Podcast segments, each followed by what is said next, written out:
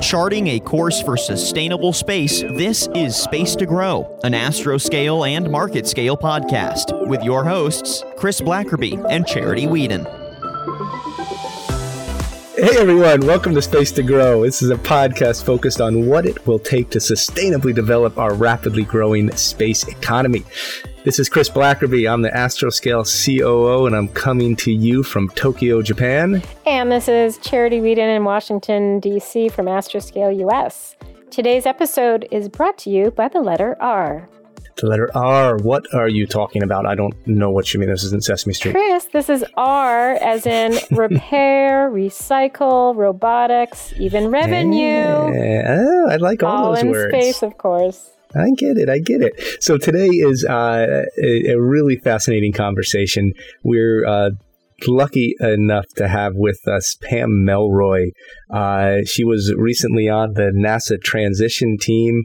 But really, her career is incredible. She cuts across all aspects of space and aeronautics. Someone who hits on everything that is going to be essential to moving forward uh, uh, this this space economy. She was uh, a NASA astronaut, three times flown. Uh, she was uh, a commander of a mission, only the second female commander uh, of the space shuttle in history. She helped assemble the ISS. so her NASA career alone is is a story, yes, is a movie. Um, but then she went on and did a whole bunch of other stuff. She moved over to the commercial side and worked uh, at, at, Lockheed Martin as a deputy program manager for Space Exploration Initiative. She went back to the government with the FAA, uh, and then moved over the Federal Aviation Administration. Uh, then moved over to DARPA, where she was the deputy director of the Tactical Technology Office. She has uh, worked closely with the uh, Australian Space Agency to develop uh, their their fledgling activities in space, uh, and so she is just so connected on on every aspect of civil commercial security space, uh, and uh, it was a it was a fascinating conversation. Charity it was so cool to talk to her, uh, an old friend of both of ours. Yeah, she is an icon personified, and Chris and I have known Pam for quite some time, and we really enjoyed this conversation on servicing and sustainability, international partnerships, and tackling problems one step at a time. So let's get into it, shall we? Yeah, this was so cool. Uh, enjoy the conversation. We jump around a lot of places. You ready, Charity? Kick us Let's off. do it. Three, two, one. Launch this thing. Thanks so much for coming. Um, it's it's so great to have you on the on the show, and um, you know, Charity and I we've uh, we've been doing this now for a few episodes, and it's always great to talk to people who have uh, such an incredible background like you do, uh, and you've just touched on so many aspects of space from the civil, civil, commercial, defense, aviation, everything, uh, and uh, we always like to dive into what drove people to get to where they are. Um, so yours is a pretty inspirational story uh, in your whole path, and uh, we could probably do a whole podcast just on that. But what what kind of brought you to where you are now, and what inspires you, and, and who inspired you, and uh, you know, what kind of recommendations do you have for people as they're looking to do a similar type of path? Ha, similar kind of path. Well, you know, it depends on what what you think a similar kind of path should be. Um, I, I, think what brought me to this moment uh, is something that I could sort of summarize as. Uh, like so many of us, when I was a kid, I wanted to be an astronaut. Um, and unlike most of the rest of the world, I didn't outgrow it. Uh, and so it was what I was really focused on. And I was pretty ruthless about eliminating everything from my life that that didn't have anything to do with that outcome. I mean, I, you know, did things that I enjoyed doing that had nothing to do with it, but it, from a professional standpoint, I was really focused on that.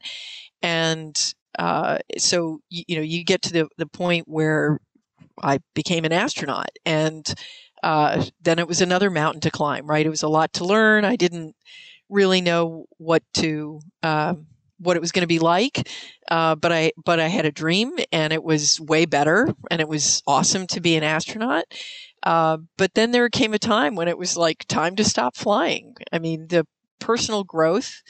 Uh, the shuttle was coming to an end. There were lots and lots of reasons where it was like, you know, awesome that you did this.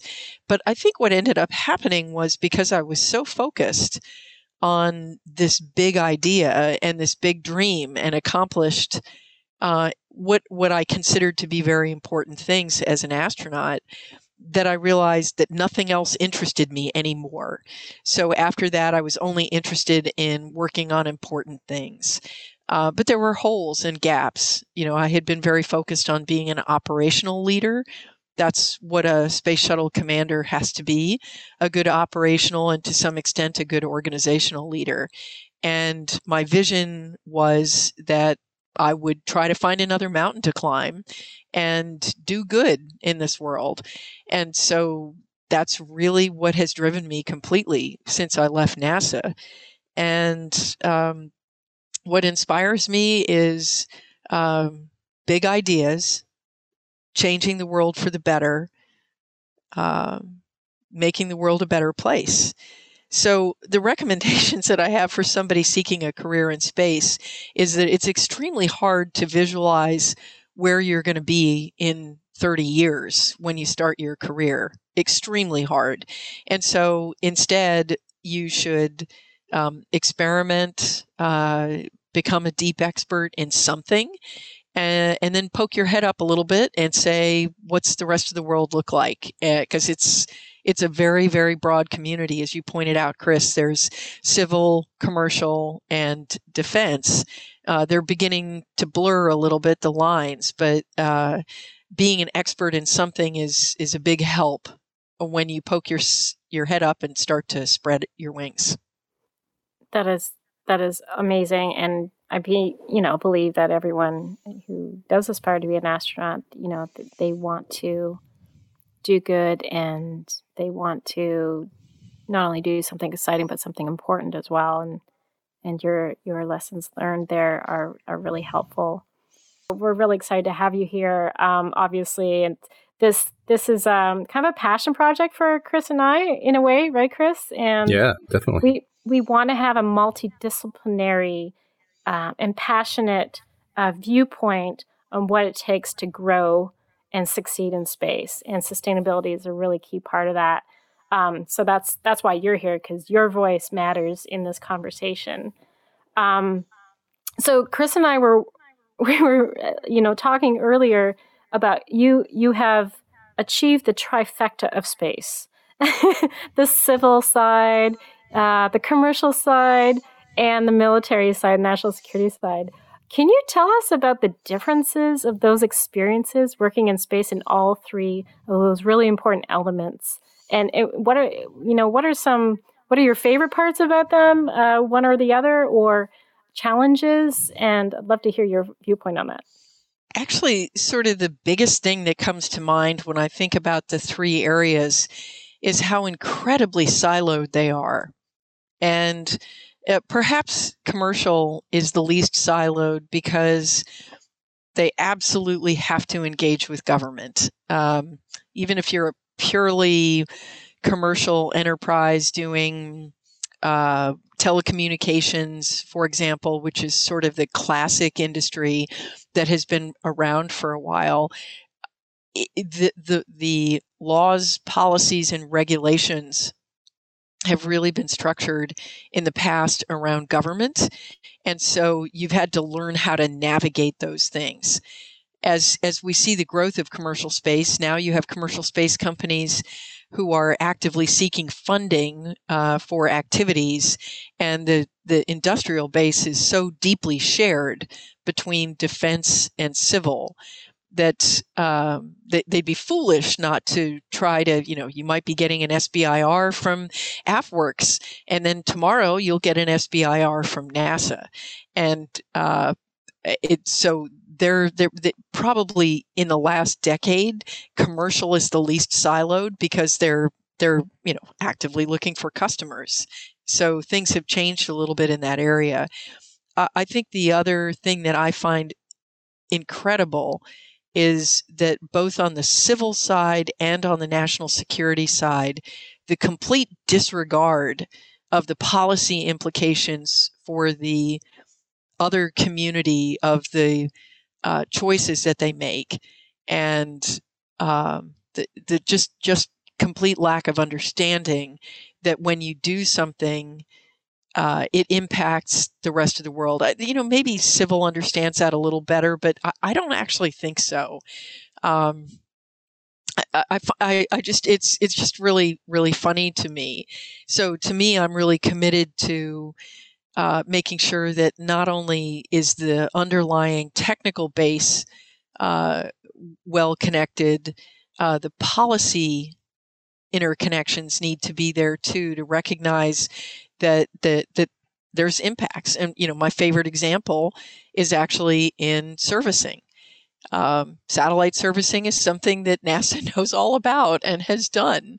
And uh, one of the reasons why I'm passionate about it is because I did it for real in space. How cool yes, is that? You you were really an assembler cool. in space. It was yes, yes. Well, and and leaving civil and going to the national security side and hearing the deep concern, if not fear about well you know what will people think? And you know what if somebody did something bad? And uh, it's sort of a lack of understanding in some cases about how much you could do and how important it could be. And the capabilities that come from that uh, have been very important. And so that that sort of fundamental um, different approach to the problem really surprised and intrigued me and it that's definitely part of what I'm trying to do with my life going forward is to make sure that we make technically and operationally sound decisions but also very clear-eyed with the the policy implications, the national security implications, the foreign policy implications. In other words, we all have to come together and make the best decision possible we all have to follow Keplerian laws in space, and we're all in the same yeah. soup, if you will. Right? Yeah, and, and what you're talking about, Pam, has to be done both domestically and internationally. I mean, I think what you were talking about uh, first when you're saying, you know, you've done it, NASA's done this, the security side's a little more worried. What what's the um what's the disconnect there? Is it uh is it just just fundamentally different um, viewpoints on how we're using space? Is there a, a desire to interact, but it just isn't isn't brought together? I mean, how do you break down those silos domestically first, and then and then I want to get into the international and this whole idea of how we how we drive a space traffic management uh, goal internationally with all these disparate um, countries and all the different uh, concerns that that come up there. So first on the domestic side, and then and then maybe expand that to international. Well, Chris, I think it's it's the old joke: where you stand is where you sit. And yeah. on the national security side, uh, as as we all know, uh, it's a very important task to think uh, about uh, protection and defense of our country, and inevitably, you you have to take into consideration uh, whether something has, especially a new technology, has some implications that uh, are potentially harmful to national security. So, absolutely support the national security community having concerns. Totally get it, right? This is, you know, you know very different situation with civil space where um, it's open, transparent, obvious. There are humans involved and there are uh, clear contractual mechanisms. Uh, at the same time, it the benefits I think uh, are you know there's a cost benefit discussion that needs to happen on the national security side, which is well, if we get serviced, how do we know somebody won't hurt us?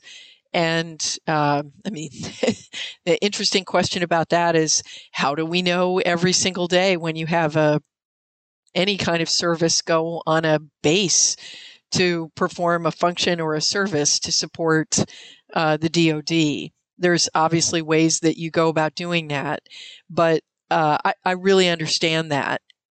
But I think the the rational dialogue to me comes more from the operational and the technical where you can actually say, okay, what exactly is it that we need to do and how would we protect that and how would we approach that problem? It, it, it's too easy to walk away and say, wow, this is a really big and intractable, intractable problem. But if you actually get into the details of what it is that needs to be done, and if you stop and think, I mean, national security isn't immune to the failures that everyone faces in space. Everyone has had a mechanical failure. We had a solar array fail to deploy on my third mission. That happens a lot more than people wish that it would. But we had astronauts who could go out and do a repair and, and help the problem.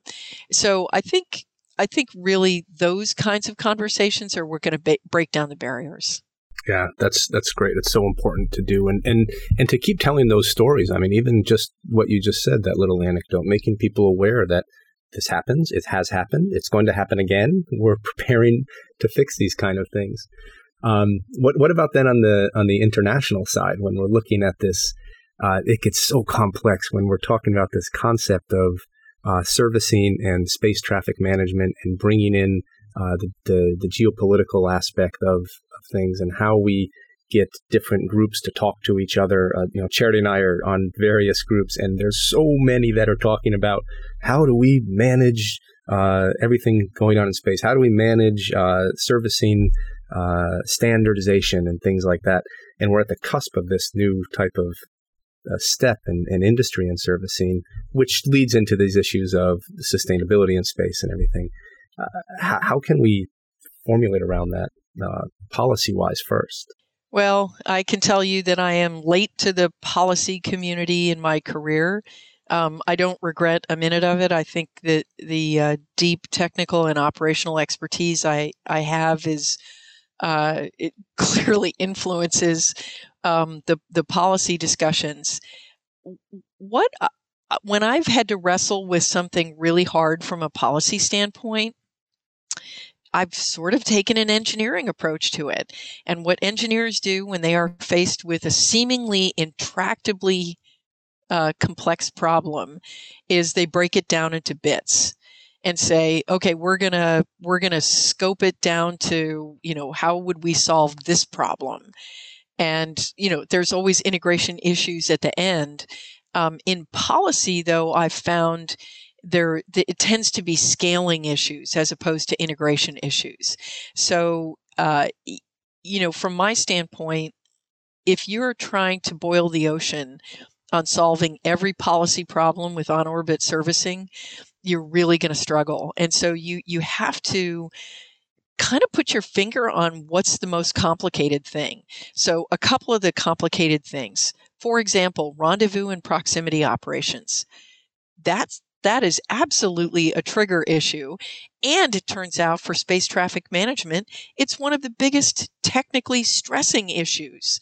Keeping custody of objects, watching them, knowing what where who's going where. It's it's hard enough if you're trying to do it on purpose. The the number of stories of for rendezvous and proximity operations where things have not gone to plan there was not a single flight I had. I flew three times to the space station, docked three times. Every single time I had an issue.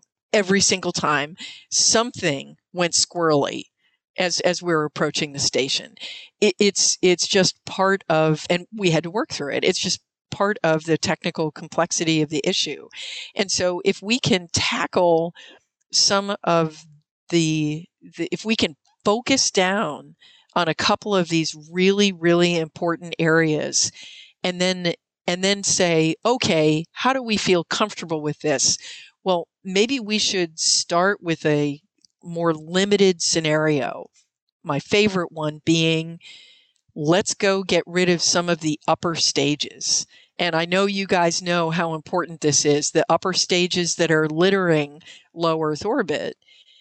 There, there's a large amount of mass and one impact could create a huge amount of mass in terms of additional debris. So, yes, there are huge issues with going up to clean debris that isn't clearly from your country, third party liability, outer space treaty. Totally get it.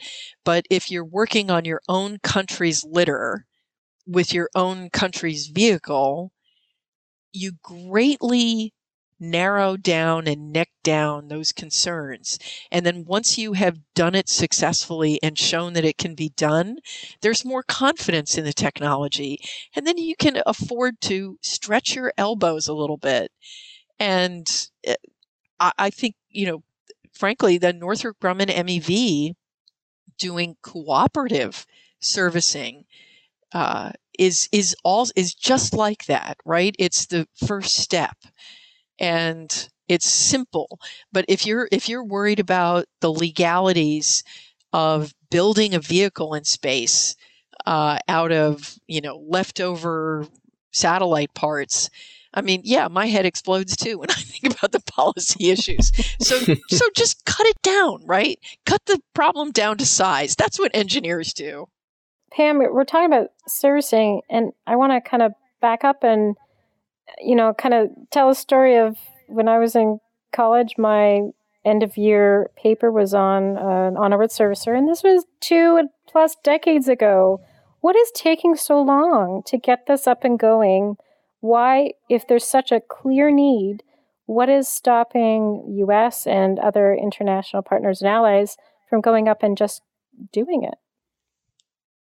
It's a good question, Charity. I think it's easy to uh, point the finger at the policy issue and say that it's been the policy issues that have held us back.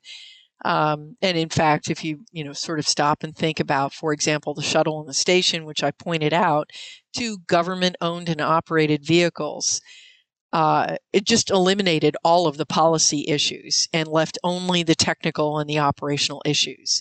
So the question is, why didn't why hasn't it proliferated beyond that? It's a really good question, and I don't know the answer. And when I look at the launch community and the level of pressure that's occurred, especially in national security space, to improve reliability in the launch community. And then they have on orbit failures, and instead their answer is, well, we just need to add redundancy to the satellite. It is it is kind of mystifying to me actually why national security hasn't jumped on this too. But I, I I, uh, they could have developed their own servicer, right? But I, I just, I honestly don't know. I, I, don't really know. Don't I mean, money, money. Uh, you know, it's it's a finance thing, and and maybe a sense of urgency. I mean, Charity, I think, as as with many things, she was ahead of her time on this topic. Yeah, and, and, and we it was a horrible we, project, by the way. no, we Charity, didn't we use this when we were strategizing a couple years ago? Didn't we like call back one of your papers? I think you sent me one of these old college papers you did, yeah. and it was good. I mean, it's still it encapsulates the problem that still exists today, but. I feel like, I mean, finance drives everything still. I mean, is the money there to do something? And then is there a sense of urgency uh, to make it happen. Um, so what I do think there is is is there's a conversation around uh, servicing sustainability in space, um, and that that is that is much bigger than it was before. I mean, we've all been uh, involved in one way or another in the space community for at least the last couple decades do you what what do you both think? I mean, do you do you feel like you know, Pam obviously first, but Charity too? I mean, do you feel like this conversation is growing and becoming more urgent and more um more discussed again, both domestically and internationally? Without a doubt, I think that the lower cost of launch has uh, shut off the idea that the answer is just to add redundancy to the satellites, make them bigger, make them more monolithic, make them, you know, Battlestar Galacticas. Um, and the cost of that is is crashing in. The fact that small sats, it's it, it, there's a recognition that that maybe maybe you could get the same job done without solving the problem with more redundancy, but instead adding flexibility. So I do think the conversation has changed a little bit because of that. What do you think, Charity? Wow, I didn't think I'd be a guest on my own show, but um, that's yes, awesome. okay, so so um, there is a lot of talk going on, and that's good. We need to talk things out. We need to sort it out. We need to hear other people's opinions and get it into the soup mix and out comes some sort of consensus building or best practice building. But what we also need is action. We want folks to do something. Um, design your satellite in a way that it can deorbit uh, in an assured manner instead of leaving it up there for 25 or more years. Um, and this requires also transparency. So I'd love to see lots of talk, lots of dialogue, almost too many groups I can count right now that we're, we're part of. But I want to see some action and I want to see transparency associated with that action. That's an interesting point, Charity. I think you're focusing a little bit more on a subject which I find very interesting the space sustainability issue, of which on orbit servicing is simply a piece, right? It's the it's the recycle, reuse, repair, don't throw it away uh, kind of piece. But there is also this additional piece, which is clean up your trash. And I've thought a lot about this. I, I really like the shift to the discussion of space sustainability because um, it's time we got a little more blunt about the fact that we are littering. And uh, those are harsh terms. But I like to say pollute. polluting, yes, that's a really harsh term. Yeah, you, let's use harsh terms. Let's do it. Let's put it out there, right? Well, but yeah. think about think about the environmental community. I think where the most successful activism has been, and there's some really, you know, inspiring examples, is when people's community has been affected. And that's one of the huge challenges of space. It's not like well, I think NASA is actually getting a little activated in the area and worrying about their astronauts on ISS with the amount of debris. Yeah. But it's it's harder to point to a community. So the space community is concerned about this because we're operating there, but it isn't the same as having a, a regular person say, "Oh my gosh, look what they did in the ditch behind my house." And and yeah. being concerned about the impact on their kids but the conversation shifting the the conversation to sustainability is important. One of the things we haven't done successfully is show the average person how much their life depends on space every single day. And, and that's actually got to be a part of the message, which is yes, you rely on GPS, you rely on these communications. These things are a normal part of your life. If they are suspended, th- there will be an economic and personal impact. It, it, we haven't had that kind of discussion yet. No, we have to. It's something we actually bring up in conversations and and discussions all the time is the orbital environment is it's a natural resource in the same way we view a natural resource on the ground, a lake, a river, the atmosphere, environment, we have to view that same way for the orbital environment because it is just as impactful if we lose it. it. It is, but how do you, how do you, you know, maybe we're talking too much to the space community mm. and not enough to the average person who is deeply affected by what yeah. happens that's if they lose access to yeah, this? Yeah, that's yeah, one of the reason, things we want to do with this is to expand this conversation beyond a, any kind of echo chamber. So that's that's exactly right. Pam, you know, staying on the theme of sustainability, um, there's more. You know, there's environmental sustainability, which is key and core to this issue. There's also programmatic sustainability. Can a program last or, or, or you know go from administration to administration? You know, what are your thoughts on all types of sustainability, including that programmatic stay the course over a decade or longer that it takes to get a large scale program up and going, like an ADR uh, mission?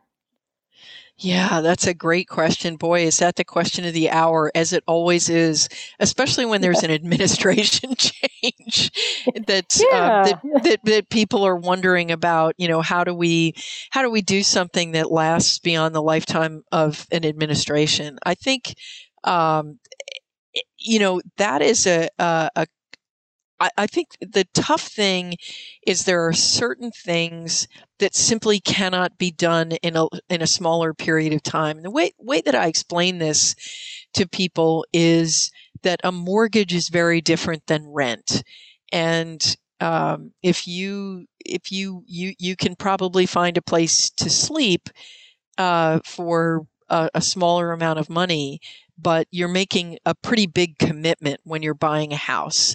And you you know you essentially have to have some some plan going forward for that. And so there are some things that are bigger like buying a house. Uh, and you know there are some examples of that. Eh, you know the international space station would be one of them. Uh, and almost anything to do with human spaceflight is uh, an expensive commitment uh, and you have to be very focused uh, and and and go forward with that.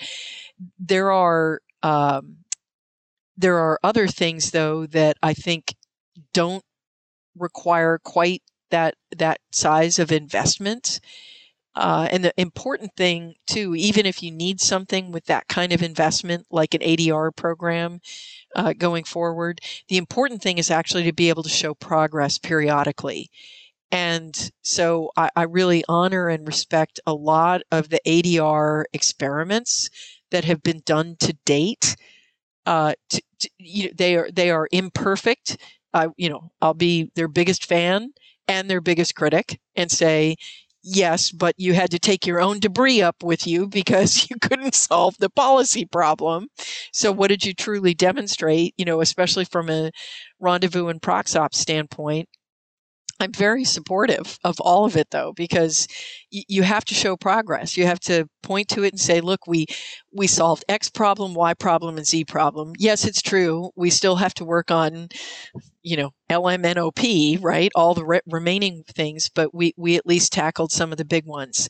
And, uh, yeah, yeah. That topic of bringing our own debris on a on a mission hits a little close to home, doesn't it, Charity? I'm not sure who she's talking about there, but we'll uh, we'll leave it at that. Oh, it's it's not just you. You know that. You know that, right? I know. I know. And, and, Everyone has to do that. and, and, it's it's just so hard. And that's as so as for those of you who don't know, we at Astroscale are having our first uh, demo mission uh, this year and we are bringing our own debris up and we're demonstrating these RPO these RPO technologies. Yeah. But to to do so on an actual client satellite is is obviously tough for all of the reasons that we're talking about. Uh, and and you got to solve one problem at a time. Right. Uh, right. Uh, right. But right. But we we do have to also pay attention to the the bigger things. But actually, like I said, from a policy standpoint, you you have to keep chipping away at it. Right. Yeah. Yeah. Yeah. That's exactly right.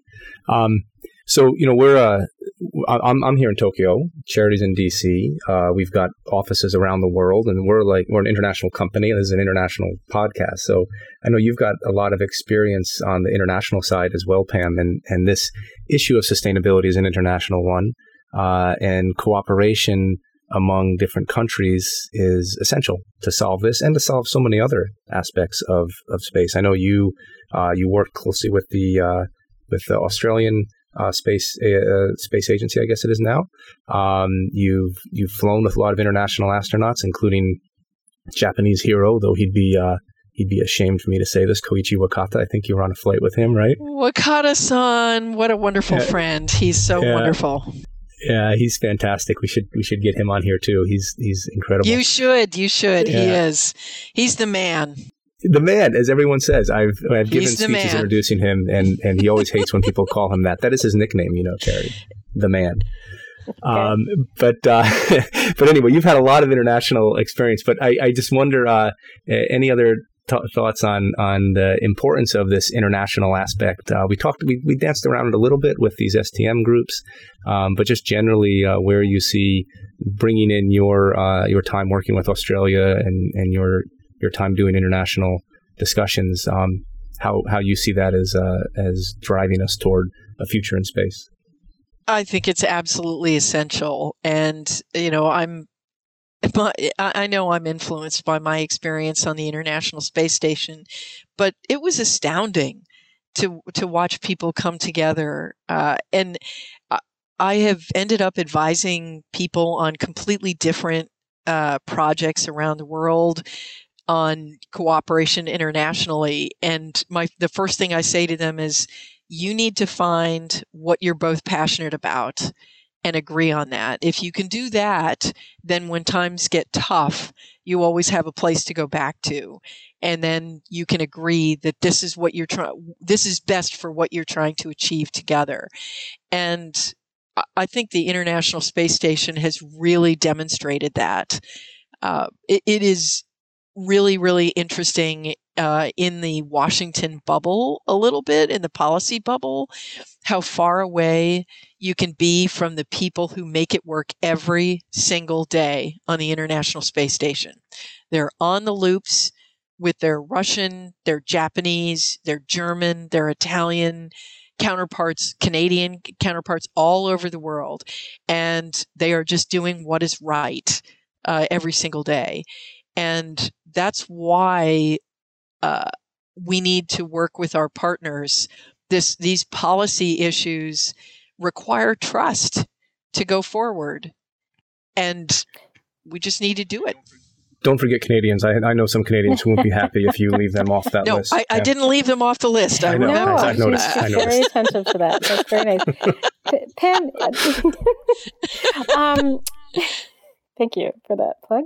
Um, you know, there's been a lot of events that happen in the U.S., huge budgets as well. Space Force, Artemis. Do you feel allies and partners are getting a little bit of whiplash trying to maneuver so they can maximally uh, partner and provide, you know, inputs, technology inputs or what have you? Uh, but but the U.S. is just you know so large and, and moving in a direction um, every four years. Like I would love to hear your thoughts of how you feel partners and allies um, uh, coordinate and and and get ready for any shifts in, in the way of, of how the U.S. is going out towards space as well. Okay, well, this might be a little edgy. Okay, Um, I'm listening. I Gaining interest, yeah. I I think that one of the things that you said is actually the root of the problem, which is that the U.S. is the large dog in the fight, and that has something to do with the twenty-three billion dollar budget at NASA. Totally get it, uh, but when you're spending that amount of money, it's inescapable that the direction that you go has an enormous impact on everyone else. So my belief is that what needs to happen is that our partners and allies need to grow their own space capabilities so that there can be a little bit more balance in the relationship. Um, I'm a very proud that NASA leads as much as they do, and I'm happy to be a part of that. But I believe that strong allies and partners are good for the United States. And so I, I do think that um, that that growing space capabilities individually and it's harder if you're not spending as much money you have to focus you have to say what are we going to be good at what are we going to own you know what's the piece of this pie that we have and i totally get it and you know the us is like yeah we got the whole pie okay we got to build And the whole U.S. pie. policy is to lead in a lot of these things too. It, it, it, it absolutely is, and I totally get that. But I do think that even the U.S. has challenges uh, financially, and believe it or not, international partnerships where there's significant money, as there was invested by all of our partners in the International Space Station, actually helped the viability of the space station and the sustainability of it. True. So I, I do think uh, this is this is the difficult part, right? At some point, you all have to decide who's doing what, and and getting there, and and then get going. We're all going to have to move faster, though, on the political timelines we're dealing with. Yeah, I mean, no, no, no question. The international um, cooperation of ISS sustained it. I think if it had been a wholly domestic program, it, it might not have uh, made it as, as far as it is. So, fully agree. So, um, we're going to uh, start wrapping up here, Pam. But we have a couple questions that we like to throw out there uh, and have you thinking big creative thoughts about uh, about what's next and uh, about space in general. So we've been talking about all of these issues of uh, sustainability uh, and and what we're going to do in orbit and servicing, and now the last to answer focused on uh, policies of the U.S. and then international uh, partners and these big missions and big projects that we're focused on. So, as we're thinking about all of this and trying to advance our um, orbital ecosystem even beyond uh, orbit and, and uh, deeper space exploration, where do you see uh, space in general in 15 years? What are, what are a few of the big predictions that you could see happening, uh, let's say, in 2035?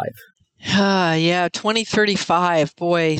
So when I think back 15 years ago, um, uh, Orbital Express, one of the first uh, servicing projects, our joint DARPA NASA project.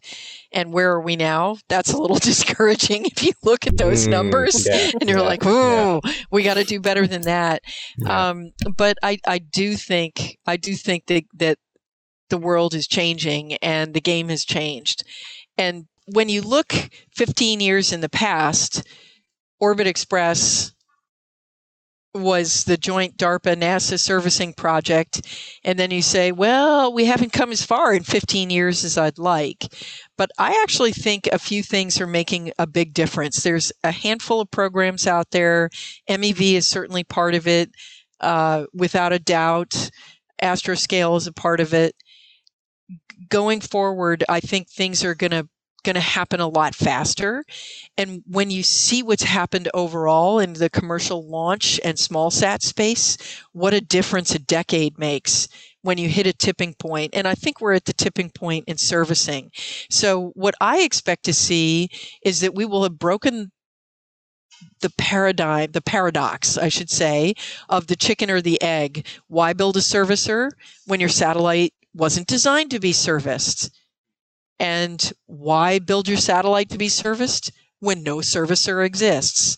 I think we're going to yeah. finally break that paradox and we're going to be begin to see things be designed for servicing. So in the aviation world, an on uh, an orbit uh, a replacement unit on on a where you slide a box out of the nose of an aircraft and then slide the replacement in uh, with a simple connection and on you go. Those kinds of things will begin to happen. You're going to see a lot more standardization. I mean, CubeSats aren't in it, right? That's even that's that's the the the the very early view of the kinds of modularity that we're going to see in the future. Yeah, I like that prediction. It's great. Yeah, yeah, me too. I'm all for that. Design your satellite to be serviced. Yes, I love that idea. So I'll be there. Uh, we should we should talk about that more. um, well, so, you got to do the hard work first, though. You got to do the sure. hard work first, which is to to design the capability to, to do it with a legacy satellite that hasn't been designed. Once you do it, that's when the confidence builds and and also your capability builds. Yeah. Agree. Um, so I have the pleasure of asking the last very important question of of if you could be any character from any space movie or TV show, which would it be and why? Well, you know, that's really interesting because you, you did give me a heads up on that question. so so I had some very strong opinions about the subject, and oh, so oh, I I went ahead and but but but I was struggling a little bit. So I asked my husband. I said, "Who am I? What what what is what is it?" And, and without hesitation, he said, "Captain Kirk. You're of course you're Captain Kirk." and so I started to laugh because yes, I am. You know, in the Star Wars, Star Trek, you know, endless debate. I am absolutely hardcore Star Trek because that's the world I want in the future, not the Star Wars mm. world. Mm. But the the yeah. the interesting thing about Captain Kirk, although I was a, a slavishly devoted follower of Star Trek as a child, which certainly influenced my interest in becoming an astronaut. The one thing about um, Captain Kirk, I, I, really liked his leadership style a lot. Um, uh, you know, I liked the over the hill, you know, let's take it, you know, kind of uh, leadership Mm. style. But, you know, he's super emotional and not very technical. so I was like, Mm. no, no, no, that's not right. So then I started thinking about the Jedi and I went, yeah, I'm fighting for right. I'm all good with that. I love the idea.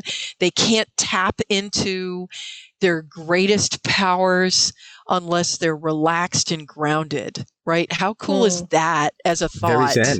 Yeah. But, you know, when you stop and think about it, we don't have a lot of female role models in either of those areas.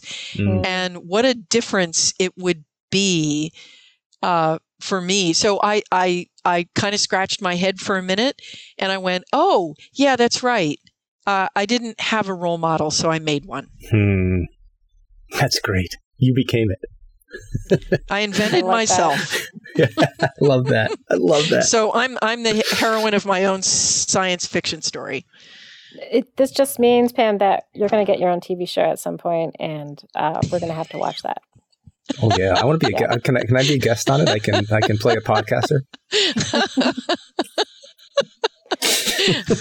Let's just all go save the world together and let somebody else Yeah. write the story. How's that sound? Yeah. Okay. good. Good. Okay. We're in. We're in. Uh, Pam, this has been so cool. Uh, thanks again for joining us. Um, you know your your story again. We could probably talk for hours about all of the different uh, stories you have. Uh, we'll have to have you back on again sometime to dig into some of these other topics in the future. It's wonderful always to talk to you both, Chris and Charity. Uh, you know, great. I I love um, I love the fact that you're trying to change the world.